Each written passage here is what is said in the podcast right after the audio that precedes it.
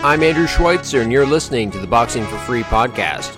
It's been a while since you've heard my voice. Uh, last did a podcast uh, at the end of June, so a little over a month.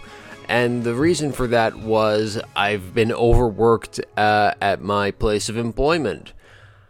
Uh, it's very hard to keep good people on my shift, and it's uh, it's not easy on me when they ask me to work six days in a week for a ten hour shift, and then oh, you know, the person who was supposed to be covering your days off, well, they've quit. So we really need you to come in. Uh yeah, I actually was planning to do a podcast one of these days and uh unfortunately work gets in the way and I need money to live instead of podcasts to live. Which is a pity because I don't mind doing podcasts to live. But anyway, I'm back doing the podcast and uh, hopefully I can try to keep on a, a standard schedule for these. But uh, without any further ado, let's uh, get into the news.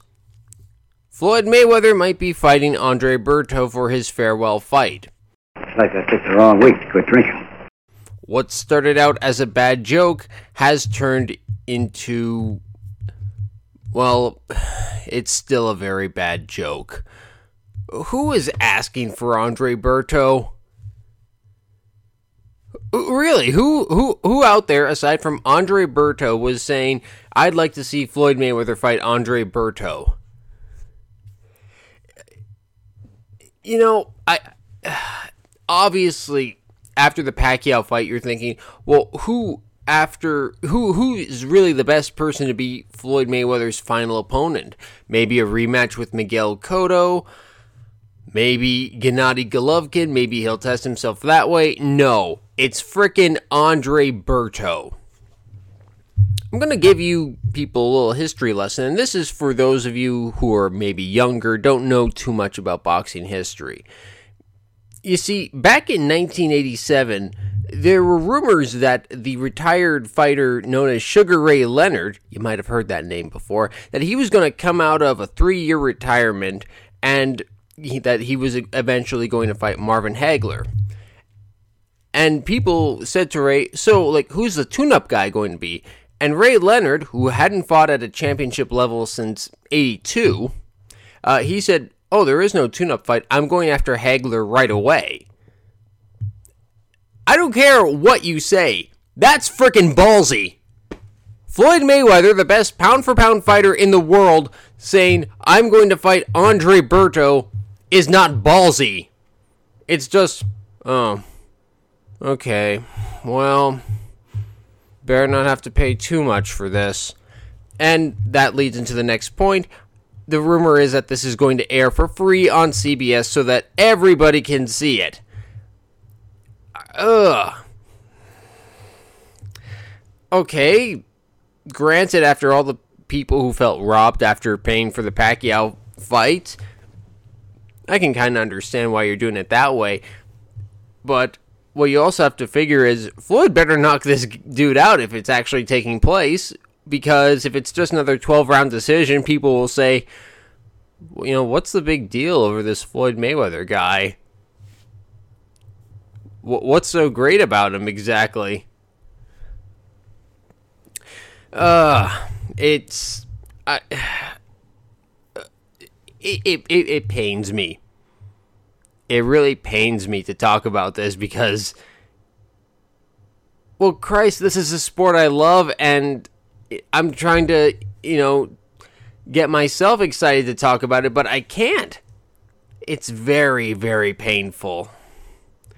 Uh, yeah, there's not much more I want to say about this except I hope that eventually this turns out to be a nightmare and I wake up and it's like, oh, Mayweather's not fighting Berto. That that was all just a bad dream, and but doesn't look that way. Moving on. Sergey Kovalev did exactly what he was supposed to do against Najib Mohammadi and knocked him out in three rounds. Mohammadi really wasn't in this fight. It, this was just all Kovalev, and he's just been so dominating. I mean, Pascal did have some good moments against against him in their previous fight, but against Mohammadi, it was just a re- return to form, dominant, powerful punching Sergey Kovalev. So the real question is who's next for him? Uh, he's mentioned that he would like to fight Andre Ward if Ward is ever going to move out of the super middleweight division, but uh, according to according to Ward's uh, trainer Virgil Hunter, that's not going to happen anytime soon. There are rumors that uh, Kovalev's next opponent might be Artur Beterbiev, but personally, I think that Beterbiev might need a few more belts, or sorry, he might need a few more fights under his belt. He's only had nine, and he's won all of them by knockout, but I don't know. I think he might just need a bit more experience if he's going to think about challenging Sergey Kovalev. Moving on. Now, this next story, uh, you know, I, I, talked about the Floyd Mayweather Andre Berto fight being a bad dream, but I think this is a nightmare. Shane Mosley is coming out of retirement to have a rematch that nobody asked for against Ricardo Mayorga. I, am taking this little pause because obviously there must be a lot of people cheering for this. Oh, wait, no, nobody's going to cheer this fight. Oh my god. Shane, Ricardo, like, is it coincidence that your rents due at the same time and you just decide, hey, you know, we'll, we'll fight each other and make some money? Holy crap, this is dreadful. And what's really sad about it is that you'd think that Mosley would be smarter than this. He retired uh, back in 2013 uh, in November, November of 2013, after he was stopped for the first and only time in his career by Anthony Mundine. And you you would think that Shane w- would be smarter, knowing okay, I'm in my my mid 40s. I don't need this. I I shouldn't have to do this. I can be a trainer. I can do whatever I want. I have you know, I've only won one fight out of my previous six. Yeah, go back and look at Shane Mosley's record. He has won only one fight out of his previous six. The last one he won was uh, against uh, somebody named Pablo Cesar Cano. Who cares? You know, he had no business fighting Sergio Mora, Manny Pacquiao, Alvarez.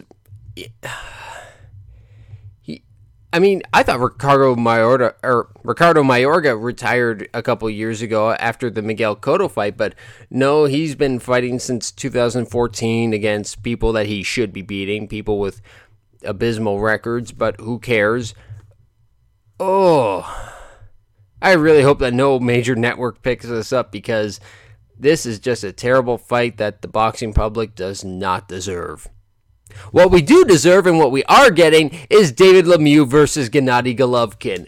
Judges need not apply. Yeah, it was announced this week that Lemieux was going to be fighting Gennady Golovkin in a middleweight unification title fight. Lemieux, as you know, picked up the IBF title uh, last month, and Golovkin's held the WBA title for the past uh, 11 or 12 fights, something like that.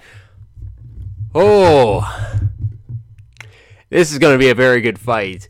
Uh, I am a bit surprised that Lemieux's people were that eager for Golovkin. I remember reading that Lemieux was thinking uh, of making a defense of his title first and then sort of uh, taking on Golovkin, but no, they want to do this right away. It makes sense that Golovkin would, want to do that. Everybody complains that. Um, a lot of his opponents are just nobodies who really have no business in the ring with him. Uh, Willie Monroe is a great example. And uh, also, there are people out there who do want to fight him, but uh, his team don't want to make that happen. Erislandy Lara has come out and said, I've challenged Golovkin, and Golovkin's trainer has said, Well, we don't want to fight Lara because we just don't think that Lara is a big attraction. And again, Willie Monroe, anybody? But uh, no, I'm very excited about the Lemieux versus Golovkin fight. Should be very exciting. Hopefully, a lot of fireworks. More of this, please. Okay, and uh, last sort of bit of news that we've got Bernard Hopkins because again, I guess that I can't uh, have a news story about old men who keep going for some inexplicable reason. Although in Hopkins' case, you know, he can be a bit forgiven because he's done so well for a man of his age. But Bernard Hopkins is thinking of challenging Arthur Abraham for the WBO super middleweight title. Don't call it a comeback. As you know, um, after he lost two fights for, or after he lost two fights to Jermaine Taylor, Hopkins uh, he jumped across uh, the super middleweight division, immediately went to light heavyweight, and defeated Antonio Tarver soundly for the championship.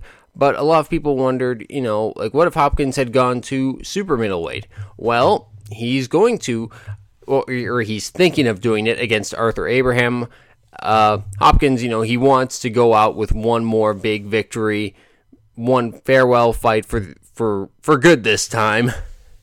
But is Abraham really the best? If if I can be quite honest, it, Arthur Abraham has not had, had you know any big luster to his name since since the Carl Froch fight. You know, the Dirrell fight really exposed him, in my opinion. And then after the Carl Froch fight, it's like, wow, what the hell happened? I mean, he looked good for a little bit against Andre Ward, but then Ward took over the fight. And yeah, I mean, yeah, he's you know had he's made several defenses of the WBO title. He's had a lot of fights uh, in Europe, but you know he he was he didn't never became the big star that we thought he would. You know, maybe five years ago or something when before the Super Six tournament started anyway. And come on, why why go after Arthur Abraham if he isn't the best super middleweight out there, Bernard? I know that you said you'd never fight Andre Ward, but then again, why not go after the best super middleweight in the world out there? Or why not try to make a fight with Adonis Stevenson, maybe? Nobody's looking forward to his next fight against a who gives a crap fighter. So, yeah, Hopkins versus Abraham. Nah, I'm not that interested. Hopkins has indicated that he would be interested in fighting Golovkin also, but I don't know. Maybe retirement is just the best thing for now. Anyway, enough news. Who wants a movie review?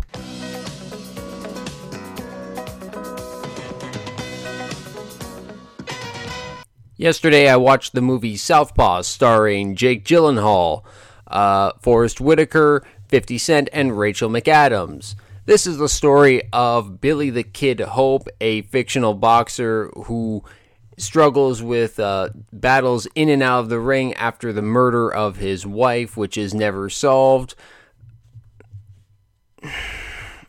You know, I really wanted to like this movie a lot. You know, I saw the previews and I, I thought, oh, this, this looks pretty good. And then it's, well, you know what? How about I give my take on what critics are apparently saying? Critics and audiences agree. Well, which critics? And um, for that matter, if they all agreed with what you're about to say, how come the film only has a 59% rating on Rotten Tomatoes and how come it only debuted at number 5 at the box office? It's a valid question.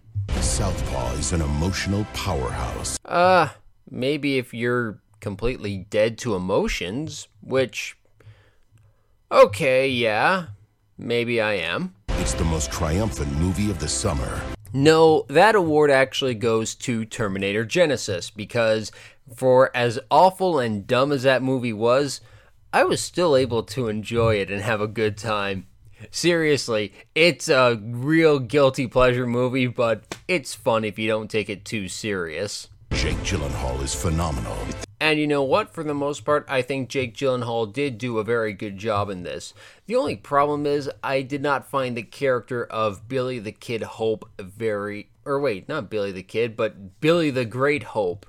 I didn't find uh, that character to be very likable at all. I just, you know, I just didn't like him that much. It's not that Gyllenhaal did a bad job or anything, it's just that there wasn't a lot to the character. Southpaw is the ultimate comeback story. I'm sorry, do you know what the ultimate comeback story would be? A movie about when Buster Douglas knocked out Mike Tyson in Tokyo, Japan back in 1990. Why has nobody made that movie yet? That will have you standing and cheering. There was no standing or cheering in this movie, or, at least from the audience's participation. The only uh, standing that they did do was when the credits started to roll. They stood and walked out this is by no means a bad movie, but at the same time, I think I was just expecting a bit more from it. It suffers from a bit of ridiculousness. Uh, there is, at one point, uh, Billy loses his title. He loses a fight for the first time.